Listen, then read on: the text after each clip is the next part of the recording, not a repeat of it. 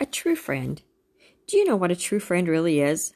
The word friend has been defined as someone you have affection and regard for, who is neither relative nor lover. Is there anyone in your life that has regard for you all the time? We all have disagreements and find out really soon that no one is perfect. When we expect people to be perfect, we set ourselves up for failure. The one true friend we have is Jesus. He stands by us at all times. We don't understand why people will hurt us, but Jesus still knows our hearts. James 4 11 and 12. Brothers and sisters, do not slander one another. Anyone who speaks against a brother or sister or judges them speaks against the law and judges it.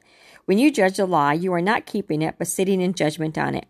There's only one lawgiver and judge, the one who is able to save and destroy. But you, who are you to judge your neighbor?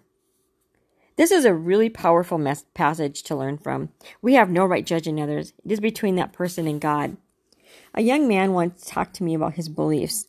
We grew, he grew up in going to church and youth group.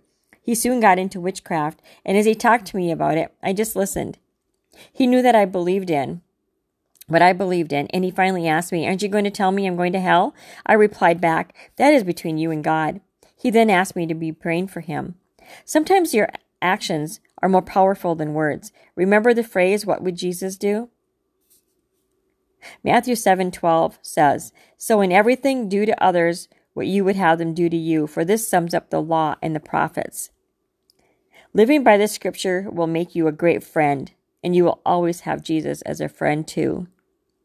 Think about the the saying, I would rather see a sermon than have it preached any day. Would you rather have someone be an example?